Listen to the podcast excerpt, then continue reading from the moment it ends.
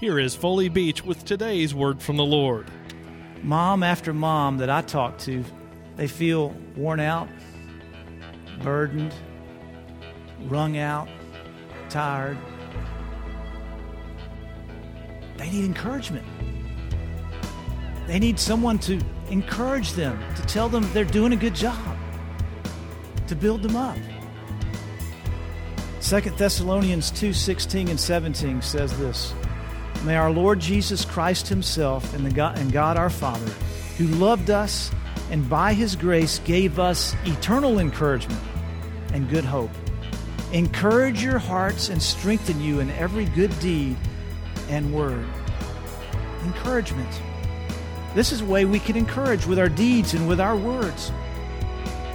A Word from the Lord is the teaching ministry of Dr. Foley Beach.